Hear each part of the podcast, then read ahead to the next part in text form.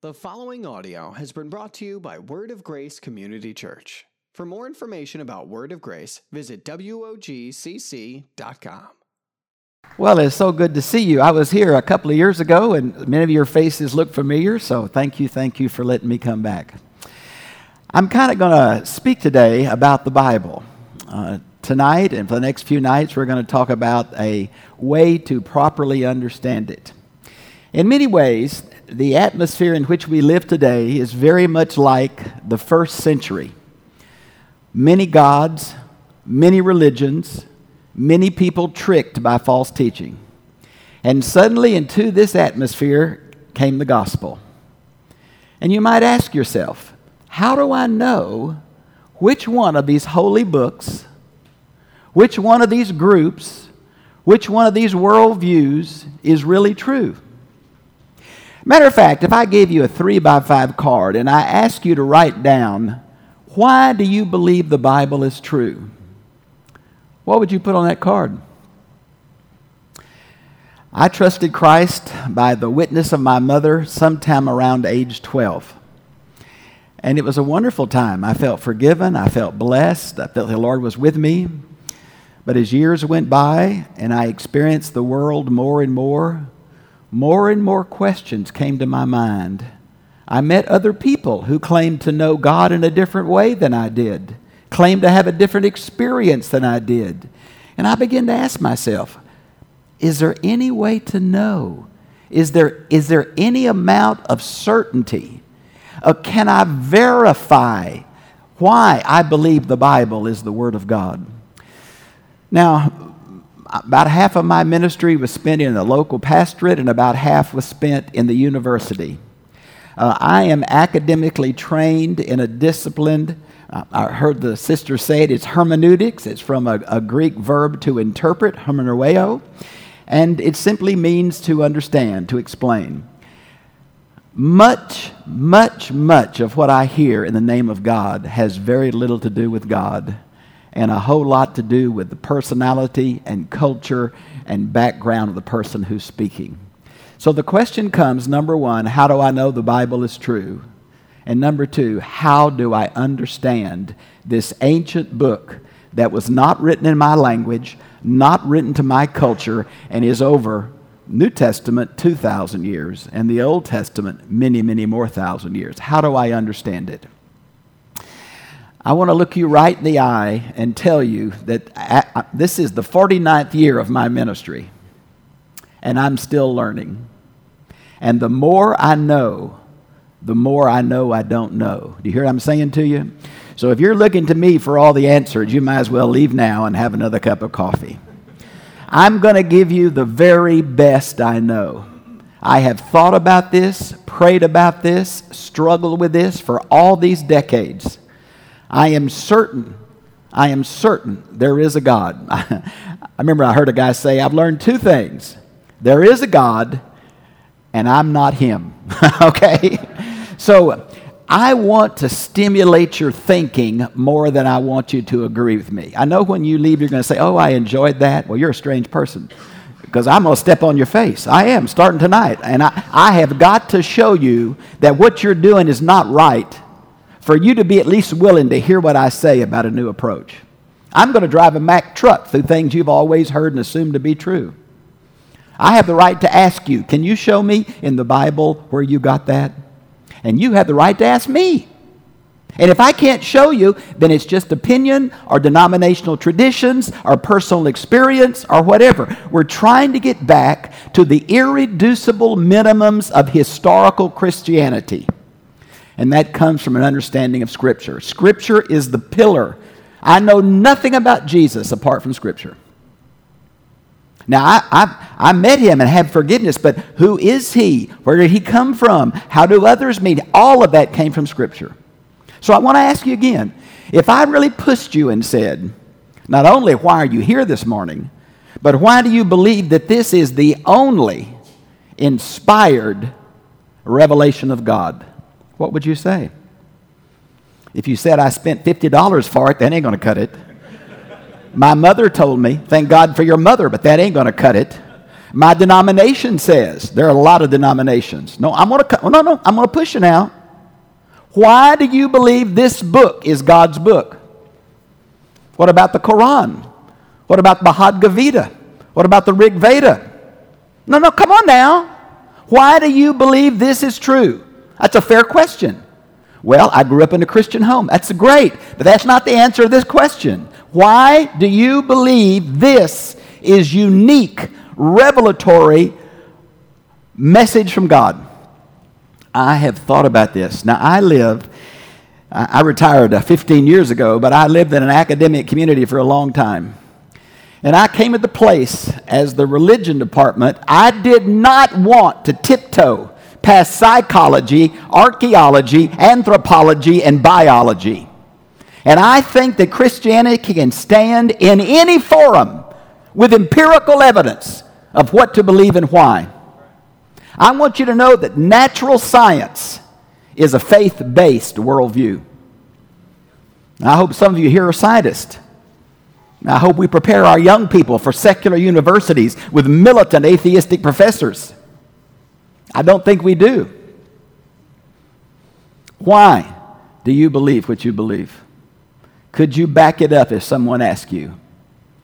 Oh, these are the questions. So I'm going to present to you, and I call this empirical evidence for the uniqueness of Scripture. Now, I'm using the word empirical not in the scientific sense of repeatable, measurable experimentation. I'm using empirical in the sense of historical. I'm, I can't back this up and, you know, produce a little, if I could produce one little demon, I could convince people about the Bible's worldview. I can't do that. But I want your mind this morning. Man, we had our emotions in the music time. Think, I don't know if you realize what a wonderful place this is. I go to some dead churches, my friend. Holy moly. The funeral home is livelier in some churches I go to. Thank God for a place that worships. But that that was reaching your heart. I'm I'm after your mind. I want you to think with me. I'm not asking you to agree with me because I know I'm sinful. I know I'm historically conditioned. I know I've been affected by where I went to school and the teachers I had. I know that. But you are too, you big weenie. You're affected too with where you grew up, what your parents told you, what school you went to. We need to think through this clearly and not just what I'm comfortable with. I want to give you four evidences in order of priority of why I believe the Bible's true. I hope you'll write this down because I hope somebody asks you one day why you believe the Bible's true. Because I guarantee you when you go out in the street today in America and you say the Bible says, about ninety percent will say, so what? Who cares? So you have got to be able to give an account of the hope that's in you. You're here this morning because you believe the Bible's the Word of God. Okay, I want to push you on why. And it's more than goosebumps when you sing Jesus Loves Me. The most significant, empirical, demonstrable evidence for the uniqueness of Scripture is predictive prophecy. There is no other holy book in the world that has predictive prophecy. Now, the, the religions of the East have a different, they're, they're a philosophical-based religion. They are not historically based. They cannot give evidence for any of their worldviews. Christianity, Judaism, Christianity, and Islam are historically based faiths. Now, Islam, the Quran, has one One prophecy, and it was uh, it was given by Muhammad about ten years before it was fulfilled, and it was the outcome of a battle between Rome and another power of that day, and everybody knew Rome would win, and that's the prophecy. It's within the life of the prophet, and it's what was the, everybody expected to be true. I do not consider that predictive prophecy, okay? Now, there are some kinds of prophecies in the Bible that I'm not talking about. Let's just take for a minute Jesus riding into Jerusalem on the colt of a donkey and being betrayed for thirty pieces of silver. Now, that's from Zechariah nine. Zechariah is an apocalyptic book. If you read Zechariah nine, there are many other details that did not occur in the life of Christ And the early church, as they read Zechariah, after they saw the life of Christ, they said, look, this fits. Now, we call that typology. That is not what I'm talking about. I'm talking about, does the Bible have any precise historical predictions that come true in, the, in, in Scripture? Now, there are many of these, but the ones that, that I think are really significant. If you have your Bibles, I hope you'll turn with me. It'll take you about thirty minutes to find this, but Micah chapter five. Now, that's where the gold is still on your Bible, right in the middle, okay?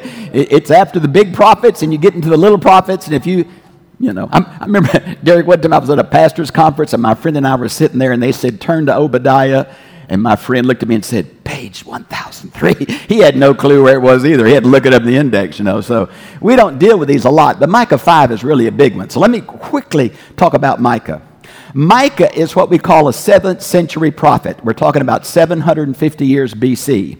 He was a prophet to Judah, and he spoke at the same time as the very famous prophet Isaiah.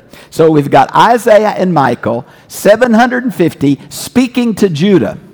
So seven hundred fifty years before the birth of Christ, in Micah chapter five, it names the insignificant village where the Messiah will be born.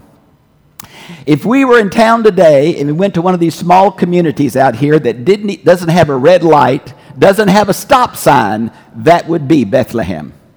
There was nothing famous about it. This city was so small, they did not take young men from this city to be soldiers because we had not enough young men to run the agriculture of that area. This is a really small place. Its only claim to fame is that Jesse, the family of Jesse, David's family, was born there. No one expected Bethlehem to be the place the Messiah was born. They were all expecting Jerusalem, this, the capital, the center of, of the religious life of the Jewish people, the temple. They were expecting there, Bethlehem. Now, it's called Bethlehem Ephrathah in Micah five two because there are two Bethlehems. Bethlehem means house of bread, very common term. There's one up in the tribal allocation of Naphtali and one in the tribal ca- application of Judah. Bethlehem Ephrathah is the Judah one, okay? It's about, though, thirty or so miles south, uh, west of Jerusalem. Now, people say to me, well, Bob, I just don't really believe Micah was written in seven fifty B C. Okay, okay. Now, wait a minute. You do know that the Hebrew scripture was translated into Greek sometime around two hundred fifty B C. We ha- even have a letter that tells us the exact date. We're not sure if it's true or not. It's a, it sounds a little magical to us. It's called the letter of Aristus. It talks about that the Jews who lived in Alexandria, Egypt, many Jews had lived there. They wanted a copy of the scripture in their language, so they brought seventy Jewish scholars to Alexandria, and in seventy days they wrote the Septuagint. Most of us think that's a bit much, but that is the tradition of how old this is. So if you don't believe seven fifty, it's translated two hundred fifty years before the event. That's longer than the history of the United States. If you don't believe seven fifty, you got to believe two fifty because of the translation. two hundred fifty years minimally, seven hundred fifty years maximally, God told his people the village the Messiah would be born in. And it wasn't easy for Jesus to get to that village either, amen? What do you do, kick prenatally south? I mean, come on. How do you get from Nazareth to Bethlehem nine months pregnant? It was that, it was that emperor that required this uh, uh, census for taxation purposes. And here is Mary, full, full term, having to go all that way south. My goodness. Now, what does that mean? I could do many others of these, but what does it mean that this book tells us a precise historical event hundreds and hundreds and hundreds of years before it happened? If God knew that, he knows about you. He knows about your life. He knows about your needs. He knows about your problems. He knows where the world is going. Nothing surprises God. He is the God of time and space and history. There is a plan in place for people made in his image. Predictive prophecy. no holy book in the world except the Bible has predictive prophecy. It's one of the most powerful evidences for a unique book we have. For me, li- living in the university, the second most powerful evidence is the modern academic discipline of archaeology. Now, originally, archaeology was pretty loose, and uh, people found things and said this is what it meant. It, but it's been developed over time into a very precise, repeatable, scientific methodology. Now, I want to give you a few examples of how the historicity of the Bible has been confirmed, because the Bible stands or falls on its historicity. Amen? If it says something happened that didn't happen, the Bible is a lie. This is not mythology. This is not a, a written after the fact. This is God speaking to people in a way that they can confirm it enough to live their life for Him. Now, I want to do three or four of them because I think they're really powerful evidence. The first one I want to do is Genesis chapter eleven. In Genesis, really Abraham comes in twelve, but his family begins to be named in chapter eleven. And some of those family names are Nahor, Terah, and Abraham. Sound familiar? Now, you know that names come in a certain time and in a certain period. I bet none of you are named Beauregard. But if you were born in Louisiana one hundred years ago, there were many Beauregards. My wife and I are named Bob and Peggy. No one's named Bob and Peggy today. Nobody. It's Taylor. and No, nobody's named Bob and Peggy. Names are characteristic of a time and a place. Do you know the name? Not the people now, not the people of the Bible, but the names Nahor, Terah, and Abraham appear in some documents called the Nuzi tablets from the two thousand B C period in the very area of the mouth of the Tigris Euphrates. The very same names that occur in the Bible. All, different people now, but the names also appear in this other ancient documented literature from the same time and the same place on the globe. Another one that's interested me through the years is the word Hittites. Do you know that name? Hittites are listed as one of the twelve tribes of Canaan. But we know from history that there was a huge empire in the Bible called the Hittite Empire. It would be much of what is modern-day Turkey. But did you know the word Hittite never appears in any ancient document but the Bible? Now, think what I just said. And scholars would say, well, the Bible just made them up. There's never been any Hittites. Oh, really? nineteen fifty-two, an archaeological team in central Turkey found the royal archives of what was known as Anatolia. And now from their documents, we know that Anatolia, that major empire north of Israel, went by two names, documented now.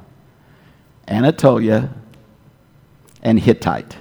The first time that term has ever appeared in any ancient literature before nineteen fifty-two, and now it's confirmed. Daniel chapter five. You might want to turn your Bibles there. If you found Micah, you can find Daniel. Uh, chapter five is an unusual account of a man called Belshazzar. Uh, he is called the king of Babylon. Now, we have found in archaeological lists, fourteen different lists, different places, different times, of the kings of what we call Neo-Babylon. Belshazzar is on none of those lists. Now, if you know chapter five, this is the handwriting on the wall. Mene mene tekel upharsin. You've been weighed in the balance and found wanting. It's a judgment thing given to Belshazzar because he drank wine out of the gold cups from the temple. And God sent judgment to that whole empire that day. And Daniel was very old, and they brought him in and asked him to interpret this because they knew the words, but they didn't know the meaning. But wait a minute now. If the guy is named Belshazzar, and there's no king in any of the lists named Belshazzar, and you've got this supernatural stuff about a hand writing on a plaster wall, well, you don't believe that, do you? Oh, come on. That's the, one of those Bible myths. Now, we, if I was Paul Harvey, Now we know the rest of the story. Belshazzar's mother was the was the high priestess of the moon goddess Sin, S I N, or Z I N, either one. And she moved to the moon god's holy city of Tima in northern Arabia. Her son had a military campaign in that area and went on a twelve-year military expedition to northern Arabia and left the crown prince in charge of Babylon. Now we know. Guess who the crown prince was? Belshazzar. Documented in ancient writing now. And what, what liberal scholars said is just a biblical myth and not really true is now become confirmed history. I would say to you, I'm looking you right in the eye, every time archaeology has made a major discussion, the historicity of the Bible has con- been confirmed at every turn. This is a trustworthy historical account. Is it true there are some things that no other history confirms? Yes. Is it true there are some supernatural elements that are beyond natural history? Yes. But what we can know, we know is true. Holy moly, that's evidence for the uniqueness of this book. Number three, this book is written in three languages: ancient Hebrew, Royal Aramaic, and Street Greek called Koine Greek, just like the Latin Vulgate. That Vulgate means common or unclean. Koine Greek means common or unclean. It was the language of the people, not the language of the scholars, not the language of the academy. It was the language of the merchants of the Mediterranean world. So three languages. Now, people who wrote this book, some of them were kings, some of them were priests, uh, some of them were country farmers. One of them was an itinerant fruit picker, Amos. What I'm saying to you is, in three languages, over sixteen hundred years, it depends on the date of the Exodus. We're not sure about the date of the Exodus. Some want to make it uh, fourteen forty-five, others want to make it twelve ninety. We're not doubting that the Exodus occurred. We don't know the date. So it depends if it's sixteen hundred year period or fourteen hundred years. Three different languages by all kinds of different people. Oh, think of that. fourteen to sixteen hundred years. And this book does not contradict itself. We couldn't go out in the street today and ask any question without getting different answers from different people. There is no unanimity today about important things like worldview and, and, and, and questions about God. Here is a book by all kinds of people over well over a thousand years, and it does not contradict itself. It has one central message. Yes, there are different authors and different aspects of that message, but there's one message about God and his love for man and man's rebellion and God's desire to restore man to fellowship with himself. And that message is repeated again and again in national stories, in individual stories, and it's over and over again of God's love for us and his provision for us to come to know him. I think the unity of the message is a powerful evidence. Now you say, well, what about the Quran? Doesn't it have... I don't know if you ever heard about the satanic verses, but there are places where, you know, it's supposedly given by, by God and not by Mohammed, who wasn't trained in, in a literary sense, could not even read and write, they say. And yet yet the, uh, the Quran is beautiful Arabic, and they say it came from God. There is a whole set of prophecies that were said one day, and they tried to take away a few days later. Wait a minute now, something's up here. You got one book that doesn't disagree with itself over thousands of years plus, and you got another that does, but both claim to be God's word. Finally, I guess the one that means so very, very much to me, I, I did not trust Jesus by reading the Bible. I trusted Jesus because my mother told me. She said, Bob, all of us have sinned, but God's provided a way for us to, to know him, to be restored. If you trust Jesus, you, you can feel forgiven. And at twelve years old, I believed my mama. and trusted him and felt that release and peace. As I grew older, I began to search, began to ask more questions, began to grow, but something radically changed in my life. I can rem- I've forgotten everything about talking to the preacher. I've forgotten everything about being baptized. It's just gone in my mind.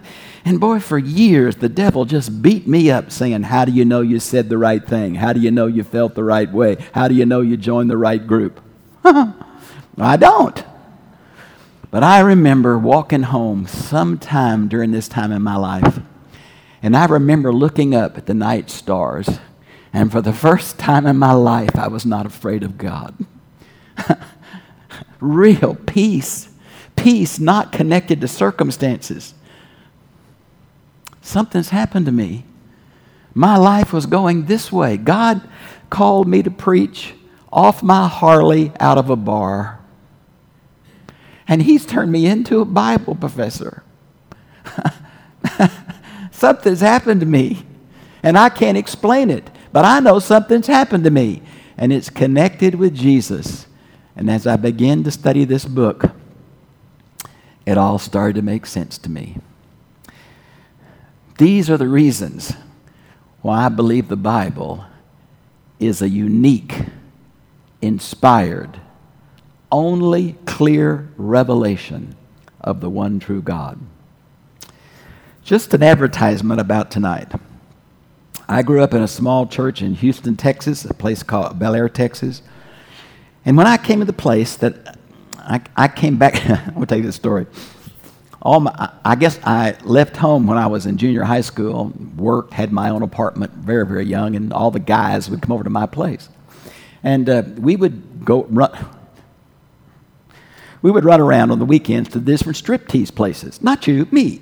And uh, so the Sunday school director came because I'd visited church. Something was happening in my life. And he left a note on my door. I still have the note. It said, Bob, no need to strip for this trip. See you in church Sunday.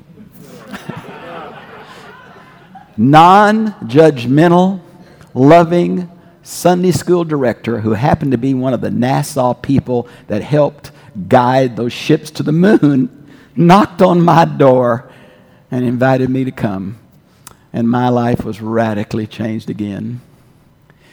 And then I began to look around my church. And different people began to tell me different things about the Bible. And suddenly I realized it's not enough just to say I believe the Bible is the clear revelation of the one true God, because people had so many different opinions about it. Now, I got my doctorate just down the road from y'all in uh, Deerfield, Illinois, at Trinity Evangelicals. I came up here and got it here. Uh, D A Carson was the teacher there, and I remember him saying to evangelicals like us, you fight and claim the Bible is inerrant, and then you can't agree on anything it says. That is self-defeating, and it is. So I want in our next few hours together is to give you a roadmap. Not my opinion, not your mother's opinion, not a denominational opinion. I want to give you a methodology, a procedure of how to find meaning in the Bible. This thing will do two things for you. If I see you in five years, you'll hug my neck. I want to give you a track to run on so you can self-feed. I know you have good preachers, but whatever he says is not enough.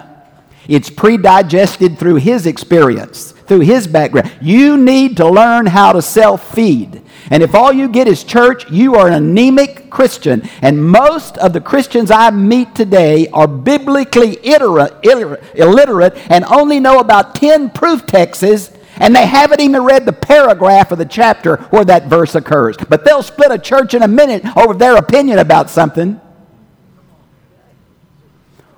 I want to give you a shield against weird, dogmatic religionists, and they're all around us, who claim their way is the only way. And if you don't know your Bible for yourself, you're going to be led or by the nose by those dynamic personalities in T V or in the media and just drag you around. You've got to know this book for yourself to protect yourself. There is a peace that comes from knowing this book. There's a peace that comes from knowing Jesus. There's another piece that comes from knowing what he said and how you can understand it. We don't need a priest. We need to understand this book. I'm going to give you fifty years of struggling with this. I'm going to bring up every controversial thing you ever heard about to show you that there are alternate interpretations, that there's a need for look at this text and read it as someone in that day would understand it, not you, not this is not written in English, this is not written to America, this is not written to the twentieth and twenty-first century. This book, this message is for you, but it wasn't written to you. And we're going to peel those layers back. So that's what we're going to do tonight. Would you bow your heads just for a minute? Lord, because we've been speaking about your book and about your son, we know that even now, that there are people here that suddenly, as I've been speaking, there's been a strange warmth in their heart and mind. That something has touched a chord. Something has spoken to you at a deep level. Friends, we call that the Holy Spirit. And every one of us in this room who are saved had an experience like that. He broke into our lives and drew us to God, drew us to this book. We do not want you to be like us or agree with us, but we want you to know the God of this book. We want you to have the peace that passes all understanding. We want you to have assurance that your life is hid with God, that your sins are forgiven, that heaven is waiting for you. We want this for you. And we pray today, if your heart has been warmed, your mind has been touched, that you will talk to one of these leaders before you leave this building. In Jesus' name. Thanks for listening to this sermon from Word of Grace. For more sermons or any other information, visit w o g c c dot com.